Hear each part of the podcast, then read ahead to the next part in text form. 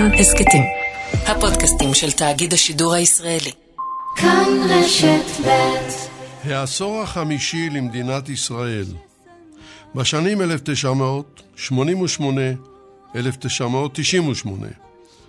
היה אולי המתעתע בעשורים שקדמו לו. היו בו תקוות גדולות לסיום סכסוך הדמים שבינינו לבין ערביי הארץ והסביבה, והייתה בו התפכחות כואבת. היה בו רצח של מנהיג האומה, לראשונה בעידן המודרני. והיו בו ארבע ממשלות שניהלו את העם היהודי בארצו, שתיים מהן היו לראשונה ממשלות של אחדות לאומית. בעשור החמישי הגיעה לישראל העלייה הגדולה ביותר מאז שנות החמישים. היכה בה טרור אכזרי והתפתחה תעשייה ביטחונית עתירת ידע. ספר המסכם את העשור החמישי יהיה נשוא משדרנו הבוקר. שלושה מן המשתתפים בחיבורו יהיו עמנו וינסו לצייר קווים אחדים לעשר שנים של תקווה וייאוש, אימה ושגשוג. נקווה שנצליח לעורר בכם עניין. העשור החמישי שם המשדר, כשם הספר, ומביאים אותו לאוזניכם יגאל בוטון וחדווה אלמוג. את השידור מנתבת ומפיקה ליטל אטיאס. אני יצחק נוי. דוקטור צבי צמרת, בוקר טוב לך, שבת שלום. שבת שלום. דוקטור צמרת הוא מרצה בכיר במכללת שערי מדע ומשפט, שימש בעבר במשך 28 שנה מנכ"ל יד יצחק בן צבי. ערך ביחד עם אחרים חמישה ספרים, כל אחד מוקדש לעשור אחר בתולדות המדינה. לאחרונה ראה אור הספר העשור החמישי, 1988-1998, בהוצאת ראובן מס, מכללת כנרת והמרכז האקדמי שערי משפט. והשאלה הראשונה אליך מתבקשת מאליה, דוקטור צמרת. תאר לנו את הספר. אומר אה, ראשית שערכתי את הספר ביחד עם אה, שני חבריי, שני המלומדים, פרופסור אה, זאב דרורי ופרופסור יחיעם וייץ, ועורכת המשנה שלנו הייתה דוקטור נעמה טייטלבאום קרי, שהייתה עמוד תווך בכל מלאכת עריכת הספר. הספר מוקדש לזכרו של דוד בר-טוב, שם שלצערי הרב רק מעטים בחברה הישראלית מכירים אותו, אבל הוא היה אחד ממחוללי המהפך הגדול שהתרחש בעשור החמישי, קרי העלייה הגדולה מברית המועצות, ואני מניח ומקווה שעוד נחזור לכך. אתה קראת לעשור הזה בשם המעניין עשור מתעתע. כדאי לדון בשם. אנחנו הגדרנו אותו כעשור עצוב ועשור מעצב. עצוב כי הטרור הפלסטיני הכה בנו ללא הרף מן האינתיפאדה הראשונה. עצוב כי אז הוקם החמאס ואז התרחשה מלחמת המפרץ ואז התעצמו אה, אנשי חיזבאללה.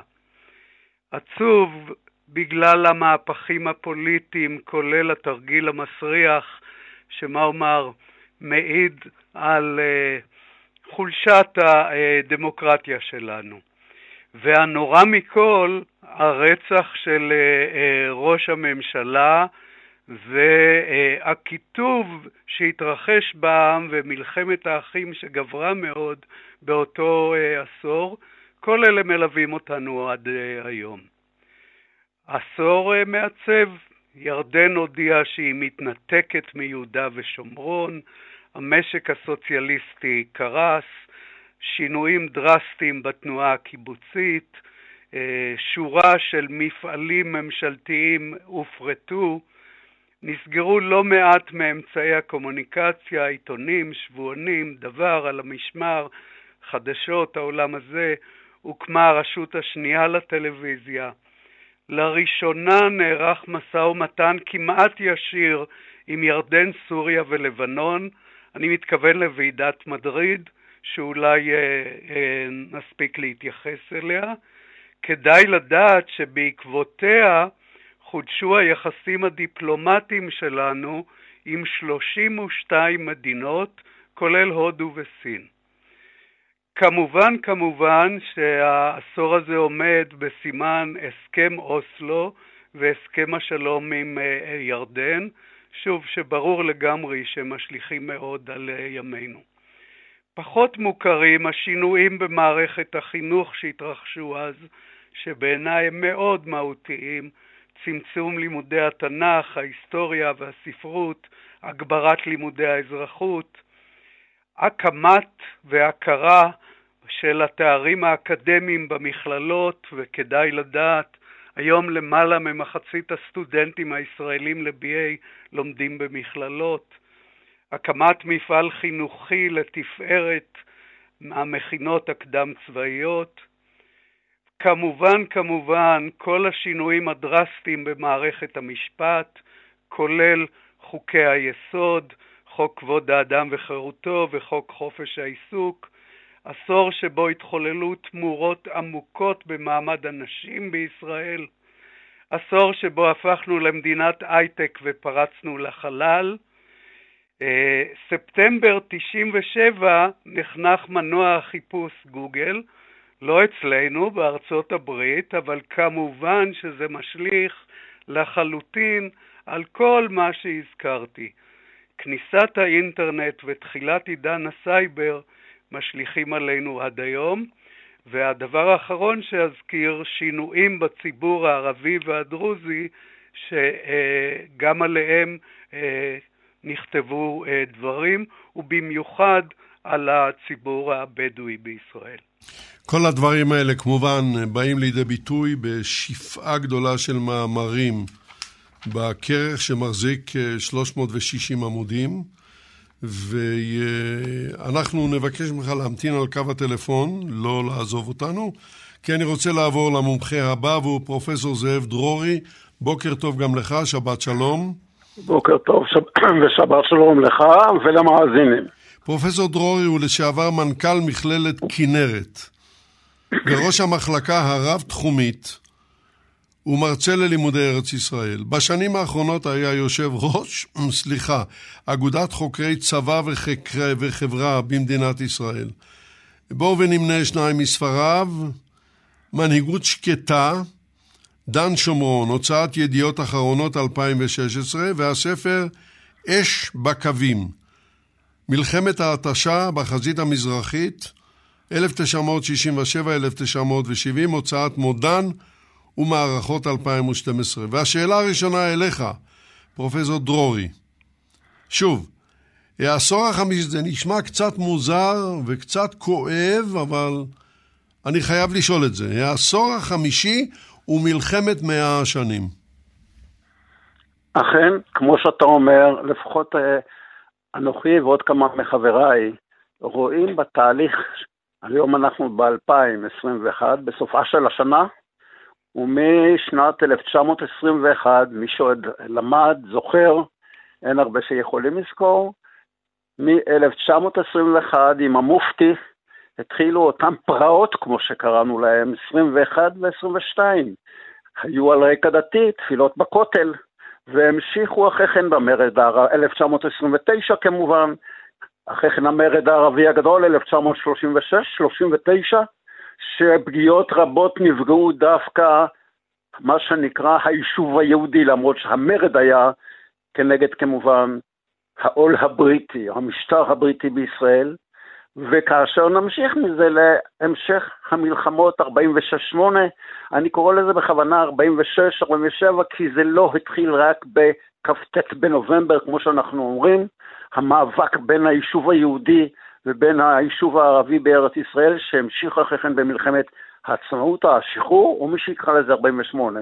ואחרי כן המלחמות האחרות, כל תקופת פעולות התגמול, גם על זה כתבתי, על מדיניות התגמול של ישראל כנגד המחבלים, ולאחר מכן מבצע סיני, שהפך למלחמת סיני, 1956. היו 11 שנים של שקט, יחסית, עד שהגענו ל-67, או שהתחיל כבר בכל מדיניות אש"ף, ארגון שחרור פלסטין והפת"ח מ-64, כשהוא קם, ונגמר איכשהו ב-67 בניצחון מפליא, שאת כולנו הכניס לאופוריה. אני אומר את כולנו, אינני מכיר רבים שכבר אז, באמת, יש את פרופסור ליבוביץ', שחזו עתיד אחר לניצחון המופלא ב-67, ושהביא אותנו לסכסוכים פנימיים של העם היהודי בארץ ישראל על עתיד גבולותיו. הביא אותנו לאופוריה, או כמו שידידי יואב גלבר כתב עכשיו בספרו, רהב, זה הספר האחרון שלו, עד 73, שזה היה מבחינתי פר, פרשת המים. בתוך החברה הישראלית, בתוך המדיניות הישראלית, שבסופו של דבר אנחנו התפכחנו. לא מהכל, אבל התפכחנו, ושוב שקענו אחרי כן, גם בבוץ הלבנוני שנדבר עליו, וגם נדבר כמובן על האינתיפאדה הראשונה, זה מרי אזרחי, אני מדגיש, שמתחיל כמרי עממי אזרחי, ועד היום אנחנו בעצם מתמודדים דווקא עם הקיצונים, עם הקיצונים שבאותם ארגוני גרילה וטרור, החמאס מהדרום, החיזבאללה מהצפון, הג'יהאד האיסלאמי, איראן שעומדת מאחורי כל זה, ולמעשה אנחנו מדברים על מאה שנות מלחמה שרבים מאיתנו התפכחו מהשלום שכל כך רצינו באוסלו. פרופסור זאבי, אה, דרורי, זאב דרורי, אה, שאלה לי אליך, אתה בכוונה שומט את 1920, השנה שפורים, אדר, שבה נהרג טרומפלדור וחבריו? לא, אני, אני לא רואה באירוע, אני אומר עוד פעם, אני אספר סיפור שלא ידוע לאהוב קהל המאזינים, שמי שהרג אותו עבד אחרי כן עם השב"כ ועם המוסד קרוב ל-40 שנה, לבנוני. ושכביכול הייתה תאונה בהשלכת הרימון בחצר בתל חי. בכל ההיתקלות הזאת שהייתה שם, בה נהרגו אה, אה, שישה מלוחמינו, שבראשם כמובן טרומפלדור, אני לא שומט את זה כי זה היה כחלק מהסכסוך בין אותם ערבים שרצו את צפון הארץ, ובין הצרפתים, אני מזכיר הצרפתים שהיו פה בצפון, וכתוצאה מכך הם הקיפו אז את תל חי, התפתחה אותה, נקרא לזה, אה, היתקלות, הם נכנסו לחצר, עלו לקומה השנייה, נזרק, הושלך רימון, וכתוצאה מזה נהרגו שישה מלחומיינו בראשם טרומפלדור, ואני מנתק את זה הרגע מהסכסוך הלאומי בינינו ובין הפלסטינים. אוקיי, okay, תודה רבה לך. אני עובר למומחה השלישי שלנו, העד השלישי, שגם הוא השתתף בכתיבת המנוסקריפט הזה, וזהו יוסי אחימאיר. בוקר טוב גם ליוסי, שבת שלום. בוקר טוב, שבת שלום. יוסי אחימאיר הוא יושב ראש מכון ז'בוטינסקי, והוא עורך כתב העת האומה.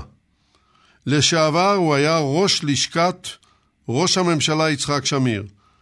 היום הוא מנהל מוזיאון בית אבא ברמת גן. מספריו, יצחק שמיר כסלע איתן, הוא ערך את הספר. הספר זכה בפרס הנשיא וראש הממשלה ב-2015, ראה אור בהוצאת מכון ז'בוטינסקי וידיעות אחרונות ב-2008. וספרו השנה ה-55, שזהו כינוס של מאמריו. עכשיו, השאלה אליך, יוסי אחימאיר. שנת 1991, זה לא, זה קצת מתקרב למה שאני אמרתי בתחילת הדברים, אבל הייתי רוצה לשמוע את דעתך, שנת המלחמה והשלום. נכון, הגדרת את זה נכון, אבל קודם כל אני באמת רוצה לברך על הופעת הספר החדש, ולהודות לאורחיו שיזמו פרק מיוחד לראש הממשלה השביעי יצחק שמיר, כמעט עשור לפטירתו, ומתחילים יותר ויותר גם אה, להעריך אותו באחרונה. כמו שאמרת, אה, השנה הזאת הייתה אה, שנת מלחמה ושנת שלום, כלומר, בינואר מלחמת המפרץ, התקפות טילים על מדינת ישראל, ובאוקטובר הוועידה במדריד, מאמצים לקדם משא ומתן לשלום בין ישראל לבין כל אחת משכנותיה. בשני האירועים האלה כמובן ראש הממשלה היה השחקן הראשי, והייתי אומר שהוא, בשני המקרים האלה הוא גם הפתיע את כל אלה שחשבו שאם תוקפים את ישראל בטילים, אז ישראל מיד צריכה להגיד, בוודאי כשעומד בראשה ראש ממשלה לוחמני, ניצי, איש המוסד, איש לח"י לשעבר, שהוא מיד יגיב, ולא כך היה. אותו הדבר לגבי ועידת השלום במדריד. אמרו על ראש הממשלה שהוא נגרר לוועידה הזאת, אמרו על הוועידה הזאת שהיא ועידה בינלאומית, כל זה בניגוד לאופיו, למחשבותיו, לדעותיו, וגם זה לא, לא מדויק כל כך, ואני יכול לפרט. לגבי מלחמת המפרץ, uh, ראש הממשלה עמד uh, בעוז מול כל אלה שדרשו מיד שישראל תגיב, תשלח uh, כוחות שריון דרך ירדן או כוחות אוויר לתקוף את מערב עיראק, הוא הבין שזה מנוגד לאינטרסים של ישראל. הוא היה בשיחות כמעט כל יום בקו האדום עם הנשיא בוש, בוש כמובן לחץ עליו שלא, שישראל לא ת, תשתתף, לא תתערב במלחמה, ו, ושמיר עצמו לחץ על הנשיא בוש, זה לא, זה היה לחץ הדדי, לחץ על הנשיא בוש לזרז את הפעולה האמריקאית, כדי שחס וחלילה לא יקרה אסון גדול בישראל, מעבר לעצם העובדה ש-40 סקאדים נפלו עלינו. ואיך הוא אמר, שמיר, אין מדובר במדיניות של הבלגה ולא במדיניות של תגובה, זו שאלה של מאזן האינטרסים החיוניים של מדינת ישראל, שאנו מנסים לשקול בכל רגע נתון, ומהי הדרך הטובה ביותר במישור הביטחוני ובזירה המדינית להבטחת ביטחוננו.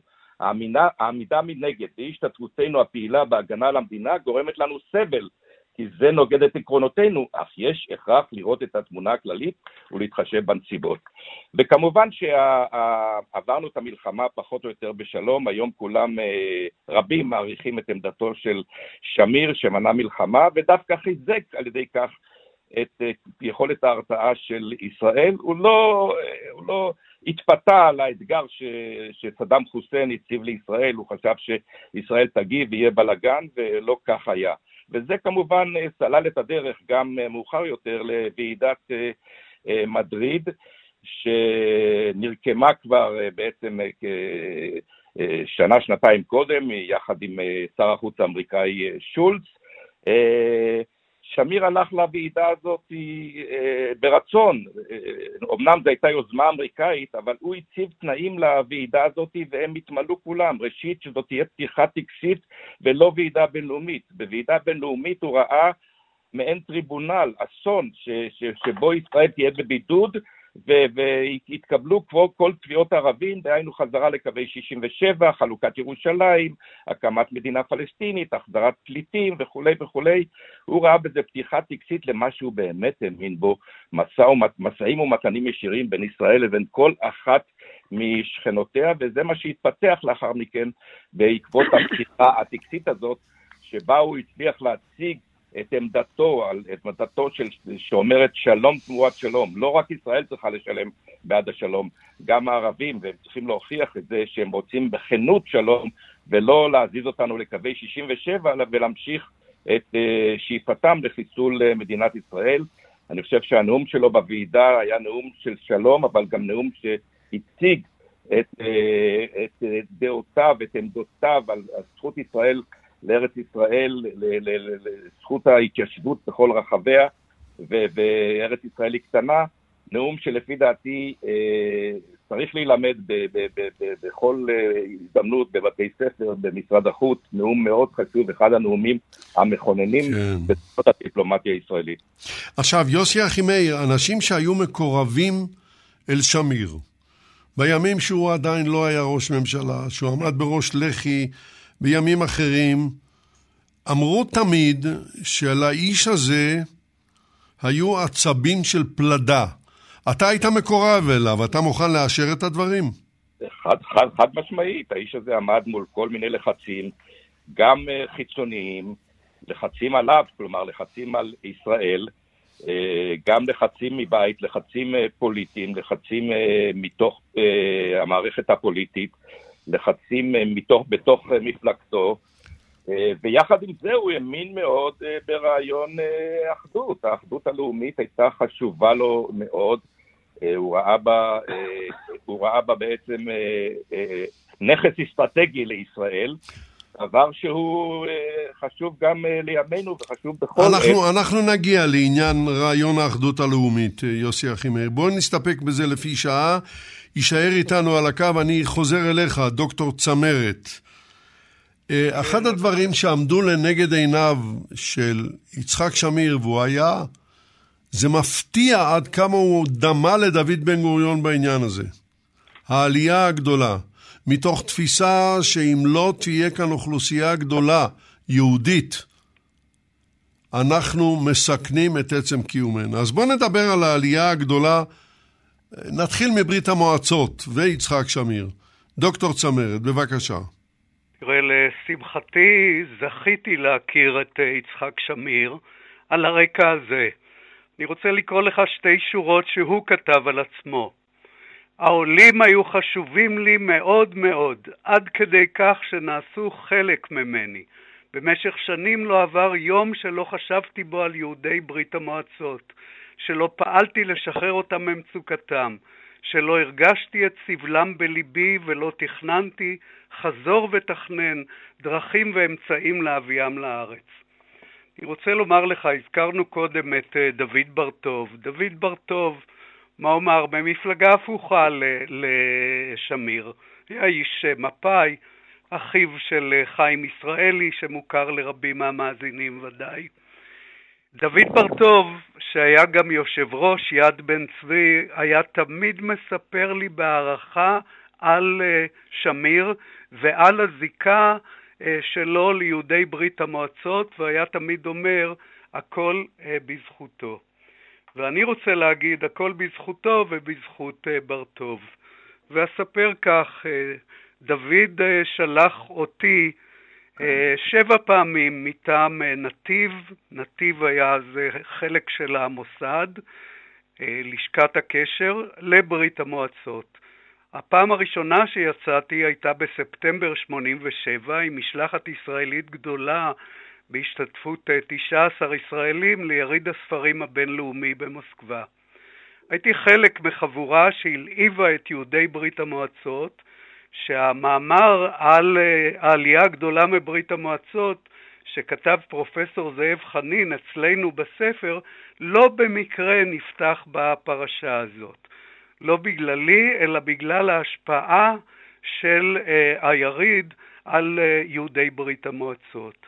הם קראו לו יריד ששת הימים, וטענו שהשלכותיו דומות להשלכות של מלחמת ששת הימים. ובכן, מה היה?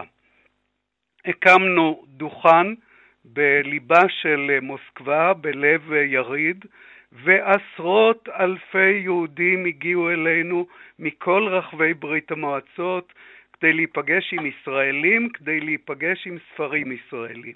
הם טסו, נסעו, צעדו ברגל שעות רבות, נאלצו לעמוד בתור שמונה עשר שעות כי הקג"ב הסובייטי ניסה להרתיע אותם על ידי זה ששחרר את הפועלים בבתי החרושת בברית המועצות שיתפסו להם את התור, והם לא ויתרו. יותר מזה, הקג"ב העמיד מעלינו מעין גשר שעליו היו בלשים שצילמו והקליטו כל אחד. ניסו להרתיע את יהודי ברית המועצות והם לא הורתעו. היריד הפך להפגנה יהודית רבת כוח ורבת תעוזה של הזדהות עם העם ועם המדינה, ובמקביל באותו זמן החל תהליך הדמוקרטיזציה בברית המועצות, ולמעשה שם החלה העלייה הגדולה מברית המועצות. תוך כדי היריד, יוסף ביגון, ויקטור בריילובסקי, שאחר כך היה סגן שר הפנים, אה, קיבלו היתרי עלייה, עידה נודל אה, קיבלה פרק זמן קצר אחר כך, ותוך שנה אחת גדל מאוד מספר המעוניינים לעזוב את ברית המועצות. אלא שרבים מאלה שעזבו את ברית המועצות אה, נשרו בדרך. אליקים רובינשטיין, שכותב את מאמר הפתיחה לספר, מספר שהיה דיון בממשלה אם לחייב את היהודים לבוא לארץ או לא לחייב אותם לבוא לארץ, או במילים אחרות, אם להילחם בנשירה אה, לפעול בכל האמצעים כדי שהיהודים שביקשו אישור יציאה מברית המועצות כדי להגיע לישראל, אמנם יגיעו אליה. והיו פה שני קווים בממשלה. היה קו של עזר ויצמן, שמעון פרס, דוד לוי ואחרים, שטענו כל מי שיוצא מברית המועצות צריך להחליט לאן הוא מהגר. אה, אלה שמן הצד השני, שמיר, בר-טוב, יעקב צור, איש מפלגת העבודה שהיה אז אה, אה, שר הקליטה, משה ארנס ואחרים אמרו, היהודים קיבלו היתר יציאה בטענה של רפטריאציה, של שיבה למולדת, וקודם כל שיבואו לכאן. אליקים רובינשטיין אה, מסכם אה, בסוף שנות ה-80 כ-90% מהיוצאים היהודים מברית המועצות ירדו אה, בעיקר לארצות הברית, אם כי גם לגרמניה ולארצות אחרות. ואחר כך, בעקבות החלטת הממשלה, שהשפיעה גם על הממשלה האמריקאית, היהודים הגיעו לכאן, התוצאה הייתה, אליקים מסכם, עד סוף 82 עלו הנה 340 אלף יהודים וירדו בסך הכל 3,060. אחוז אחד במקום 90 אחוז אה, שהזכרתי. יוצא מן הכלל. הסיפור של העלייה הגדולה מברית המועצות מתואר אה, אה, בהרחבה בספר.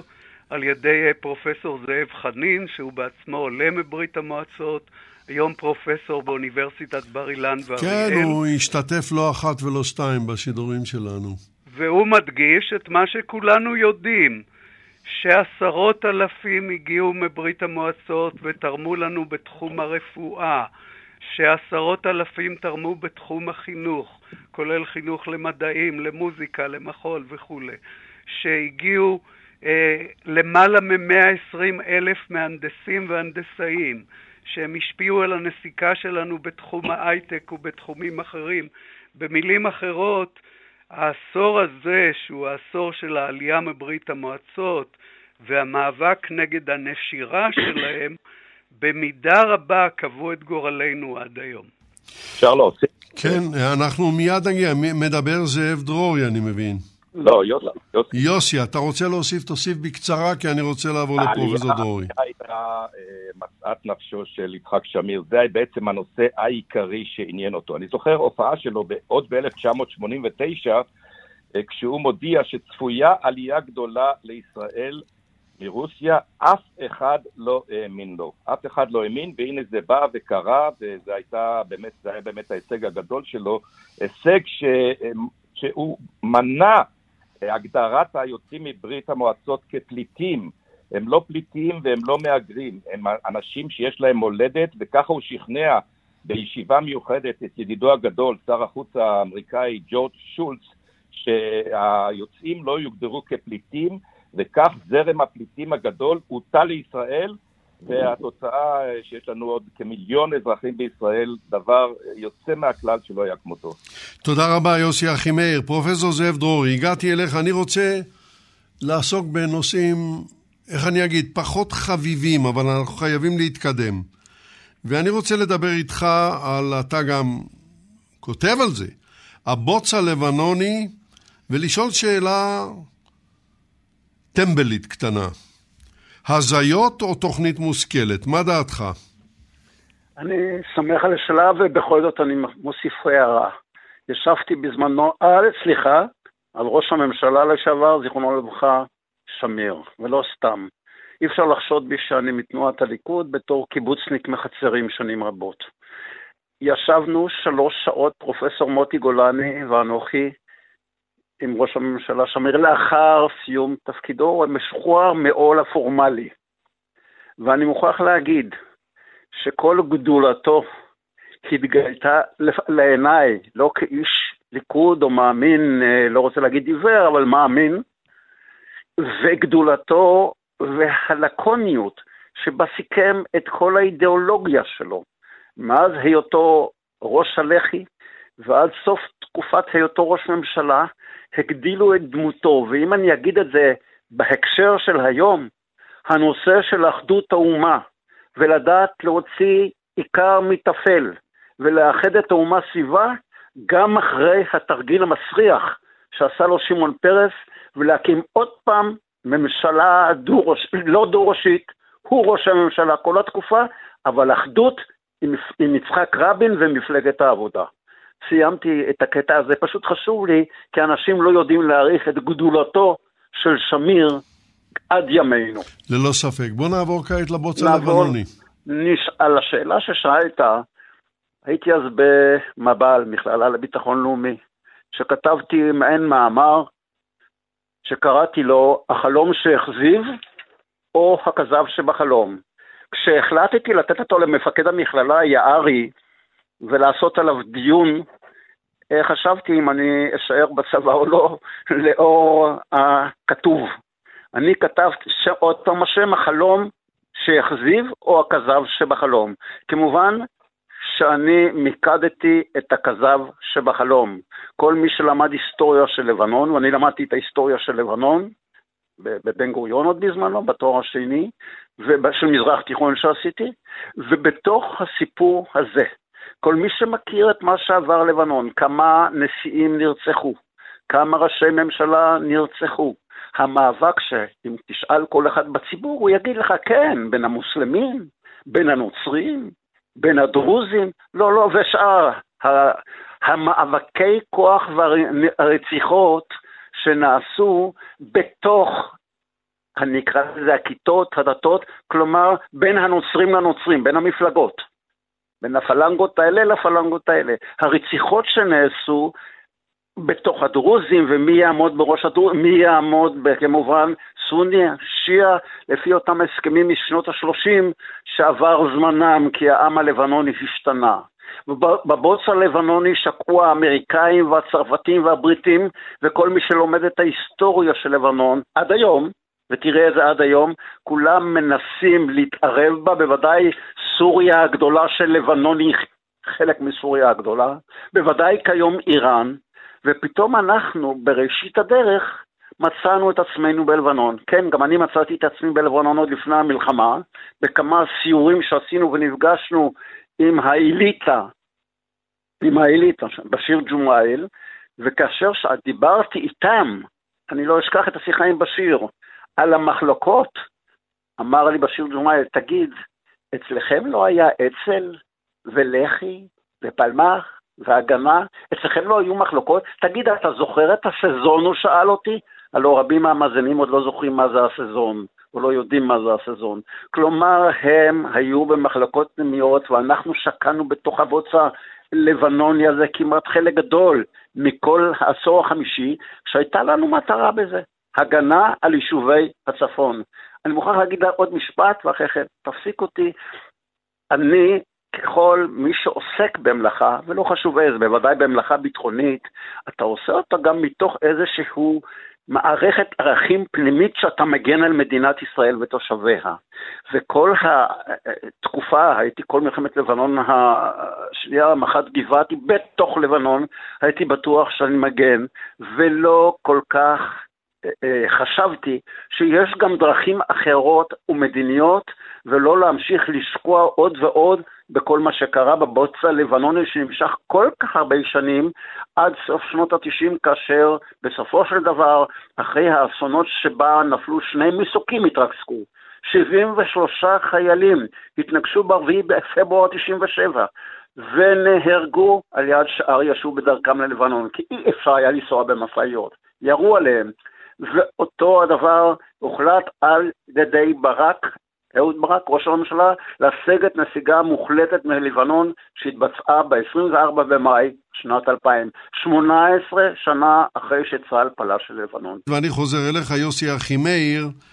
אה, אני, אתה בוודאי תרצה להוסיף כמה מילים כי הפסקתי אותך בפעם הקודמת כשהתחלת לדבר על רעיון האחדות הלאומית. תוכל לדבר על זה עכשיו, אני הייתי רוצה לשמוע, אבל גם, אם אפשר, על היחסים בין שמיר ומנחם בגין. יוסי אחימאיר. כן, אני רוצה עוד משפט אחד בלבד בנושא העלייה. אחרי ששמיר סיים את uh, תפקידו כראש הממשלה וישב בבית אמות משפט, יש...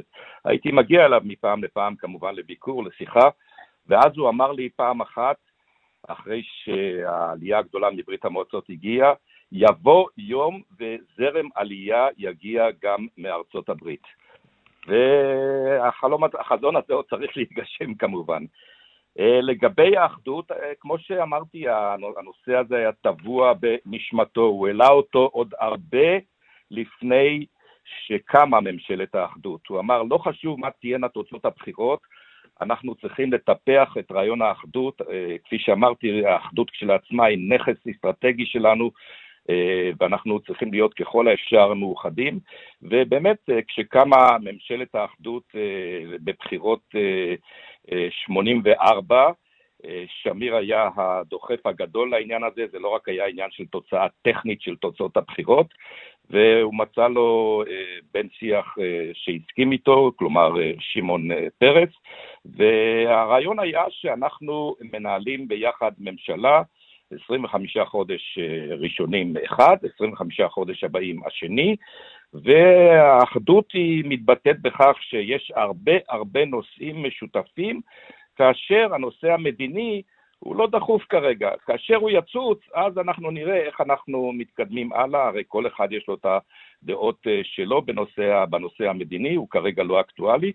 ופרס התעקש כמובן אה, להיות ראשון אה, באחדות, שמיר, שלא היה לו אגו, כפי שאתם יודעים, ויתר לו ואמרו לו, שמע, אה, הוא לא, יחזיר, לא, לא, לא יעביר לך את הרוטציה. שמיר אמר, נמתין ונראה בקור רוח כמובן, וכמובן שהרוטציה אה, התגשמה, וממשלת האחדות הזאת הגיעה, באמת מילאה את ימיה, 50 חודש, וכתוצאה מבחירות 1988, אה, שמיר יכול היה להקים ממשלה לבדו, היה לו רוב של 65 אה, מנדטים בכנסת, אבל הוא עדיין העדיף את ממשלת האחדות, אבל הפעם היא הייתה ממשלה בלי אה, רוטציה. לגבי אה, מנחם בגין, אז כמובן מצד אחד ראש אצ"ל לשעבר, מצד שני ראש לח"י לשעבר, אני חושב שהיה צדק היסטורי שאחד היה ראש ממשלה ומחליפו היה ראש ממשלה.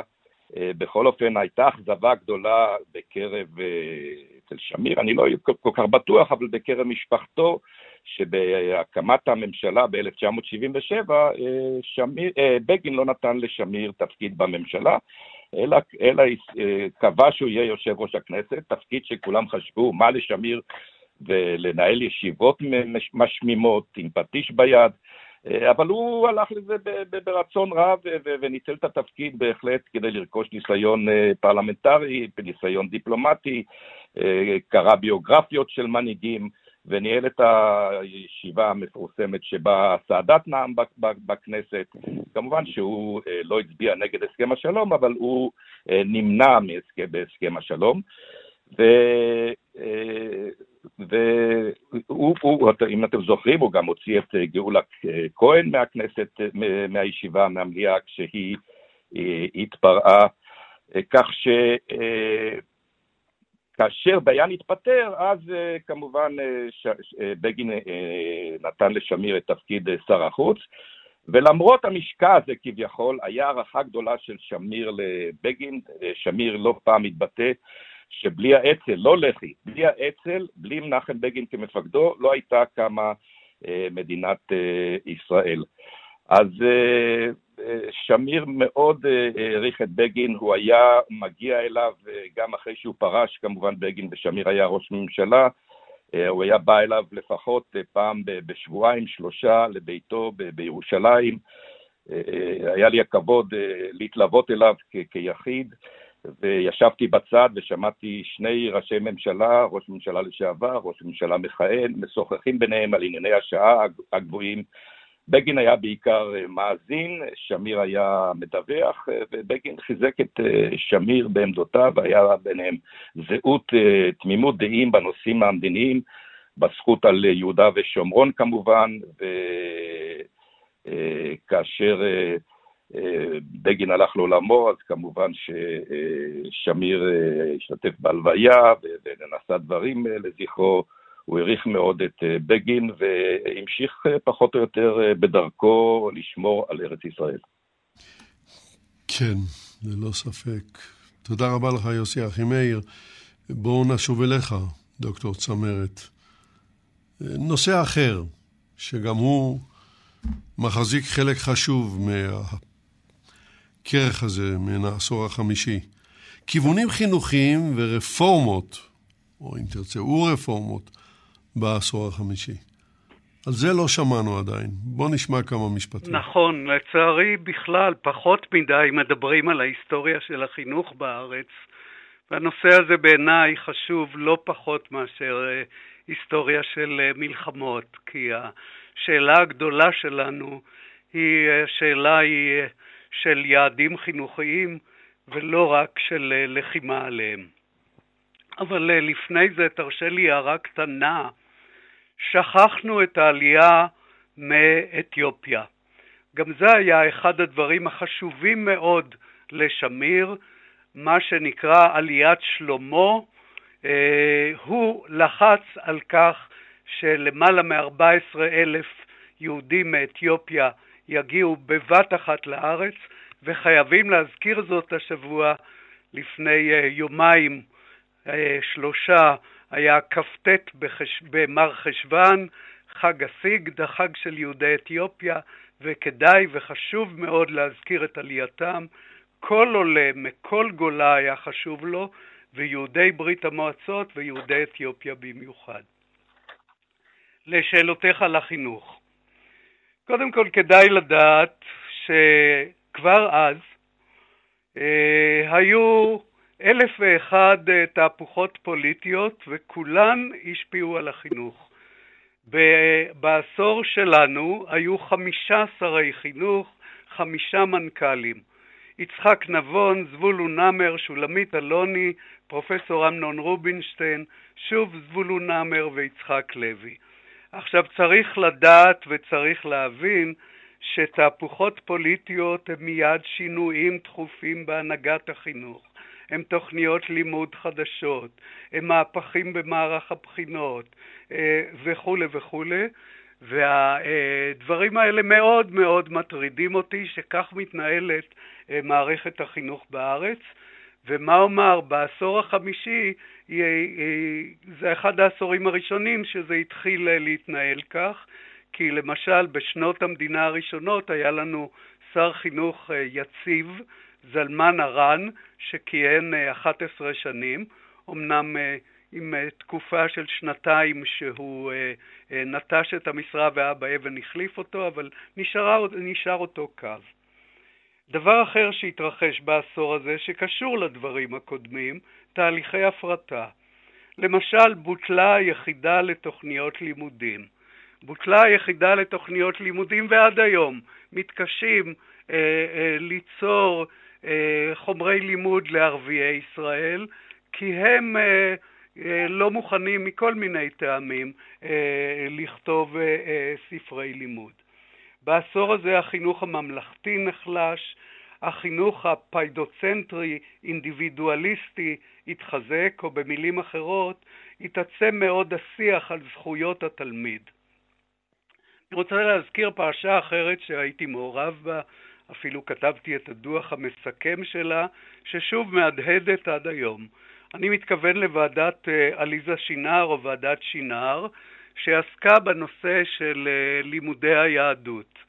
היום יש אה, כאלה שמדברים על הדתה, אבל אנחנו אז היינו בוועדה שבה באותו זמן למדו ארבע שעות בשבוע תנ"ך וארבע שעות בשבוע היסטוריה וארבע שעות בשבוע אה, ספרות, וטענו שזה לא מספיק. היום אני הייתי מתפלל למצב שנחזיר את המצב שאז רצינו אה, לתגבר את לימודי היהדות.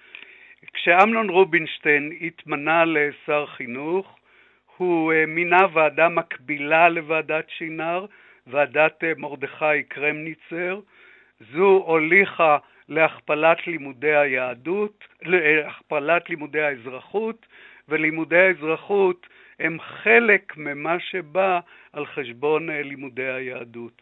ובכלל, נערכו אז שינויים בתעודת הבגרות, נחלשו הלימודים ההומניסטיים, והדבר הזה מטריד אותי, אותנו, לדעתי, עד היום. אבל אתה יודע, אני חייב לומר לך, דוקטור צמרת, אני חייב לומר, נכון שחלק גדול, חלק עצום מהנערים והנערות היום בישראל סבורים שבן גוריון זה רחוב, ומנחם בגין זה הייווי, זה כביש ראשי או משהו שלא יהיה, אבל האמת ניתנת להיאמר, גם בבריטניה רוב תלמידי התיכון לא יודעים מי היה צ'רצ'יל. אז אולי זה... אז לא מנ... בריטניה לא מנחמת אותי. זה לא עניין של נחמה. אנחנו הרבה יותר תלויים. זה לא עניין של נחמה, זה עניין אולי של מגמה עולמית שקשה למנוע אותה. אנחנו יותר מכל מדינה אחרת תלויים בזיכרון. אה, אני אה, רוצה בהזדמנות להגיד לך דבר שהרבים לא יודעים. בן גוריון קרא לעצמו שר הביטחון. הוא לא קרא לעצמו שר ההגנה ולא קרא לעצמו שר הכוחות המזוינים ולא קרא לעצמו שר הצבא וכולי.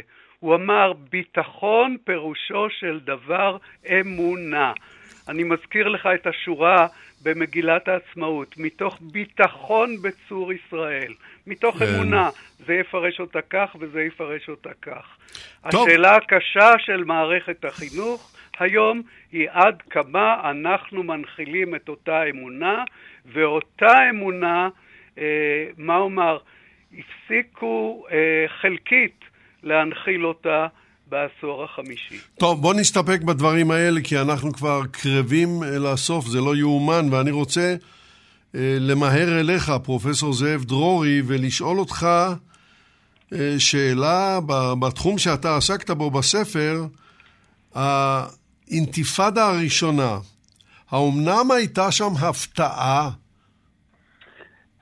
אני חייב להוסיף משפט, אני יודע, זמן קצר לבן גוריון. אני, את כל הדוקטורט שלי היה סביב בן גוריון, עד שאשתי הייתה אומרת לי בזמנו, אי אפשר שלושה במיטה. או אני ואתה, או אתה ובן גוריון. שלושה לא ביחד, כי לא הפסקתי לדבר עליו. אז אני מבין גוריון... שהתגרשת מבן גוריון. נכון.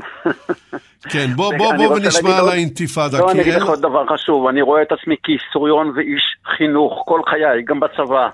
אבל... בן גוריון, לא יודעים, רוב אנשי, רוב אנשי המדינה לא יודעים את זה היום, המאזינים, לא היה שר חינוך בממשלה הראשונה. וכשבאו אליו, העירו לו, איך זה אנחנו בלי חינוך, הוא אמר, הביטחון זה החינוך שלנו. אין לנו, לחזור, אין לנו עכשיו הרבה זמן, זמן פרופסור דורי, ממש בשני משפטים. בשני משפטים על האינתיפאדה, זה הדבר שאנחנו צריכים להיזהר ממנו, ולדעת שאין ניצחון על מרי אזרחי. היא הייתה מרי אזרחי בגדה ובעזה, 87 עד 92, שבאותה תקופה, תזכרו, המנהיגות הפלסטינית יושבת בתוניס, וכתוצאה מכך, אותם צעירים שגדלים בגדה, שיש להם תוארים אקדמיים, למעלה מאלפיים סטודנטים, הם אלה שמנהיגים את כל האינתיפאדה, הם אלה שמפעילים את כל הגרילה נגד הצבא, טרור נגד אזרחים, הם בכל מחנה הקימו ועדות ותאי פעילות של בני הנוער, ולמעשה מטרתם הייתה להביא לכך שתוקם, נקרא לזה מדינה אוטונומית פלסטינאית. וכאן הייתה הפתעה גדולה, רבין היה בחוץ לארץ שבועיים, לא חזר עד שקראו לו, גם דן שומרון הרמטכ"ל ברגע ראשון לא הבין, האלופים יותר הבינו מה שמתחיל להתרחש בשטחם, במיוחד יצחק מרדכי בפיקוד דרום, וכתוצאה מכך צה"ל איבד בכלל את יכולת ההרתעה שלו. מאז מלחמת יום הכיפורים, תזכרו, אירועי שלום הגליל, מלחמת הגליל, הנסיגה של כוחות צה"ל מלבנון, כל אלה למדו תושבי השטחים, גם אנחנו יכולים לסלק את צה"ל משטחנו, וזה נמשך שנים רבות אנחנו, עד אותה החלטה. אנחנו בדברים האלה נצטרך להסתפק, היום. פרופסור זאב תודה, דרורי. תודה. אנחנו בשלב השאלה הזהה במהירות רבה מאוד. מה היית מבקש שהמאזינים ילמדו מן השידור? תראו, יש לנו מדינה וחברה מאוד מורכבת ורבת שסעים. זו ספינה שמטלטלת בים סוער של המזרח התיכון. חובה עלינו לשמור על ערכי היסוד האנושיים והתרבותיים על מנת להמשיך ולהתפתח בביטחון וכבוד, כמו שאמר בן גוריון, לשאוף, אני מדגיש, להיות אור לגויים. טוב, אנחנו נסתפק בזה. תודה לך, פרופסור דרורי. תודה רבה. יוסי אחימאיר, מה היית מבקש שהמאזינים ילמדו מן השידור? אצטט מדבריו של שמיר עצמו. עם ישראל אינו יכול להרשות לעצמו את המותרות שבהתפרקות מכל ערך, מכל עיקרון ומכל חובה. לפיכך, את הנאמנות לארץ ישראל יש להעמיק, את ההבנה כי בלי עוצמה לא נוכל להשיג את מטרותינו, את השאיפה לחברה צודקת שבה כל אזרח מלך יש להגשים, את ההכרח בתקינות הממשל ובעליונות המשפט יש להפוך לאורח חיים. ועל כך יש להוסיף כמובן את צניעות המנהיג וגותו בעקרונות, באחדות, מילה שלו צריכה להיות מילה, כך אנחנו רוצים לראות את מנהיגינו. תודה רבה ליוסי אחימאיר. המילה האחרונה שלך, דוקטור צבי צמרת. אני כמובן מסכים עם שני חבריי, ואני רוצה להוסיף דברים שכתב אורי אורבך, זכרו לברכה, שנפטר בדמי ימיו. אבל מאוד בקצרה, כי זמננו הולך וקצר. זה יהיה קצר מאוד. הוא כתב בספטמבר 93, רק לא מלחמת אחים. לא נקרא להם בוגדים, כי הם לא. עכשיו הזמן לוויכוח הגדול, אבל גם לזהירות הגדולה. מילים הן גפרור היכול להסיט אש גדולה, והאוויר רווי אדי דלק. אנחנו בימים דומים, מותר וצריך להתווכח, אבל בזהירות, במתינות, מתוך כבוד הדדי, כי אדי הדלק לידינו. תודה רבה לך, דוקטור צבי צמרת. עד כאן להפעם. תודה.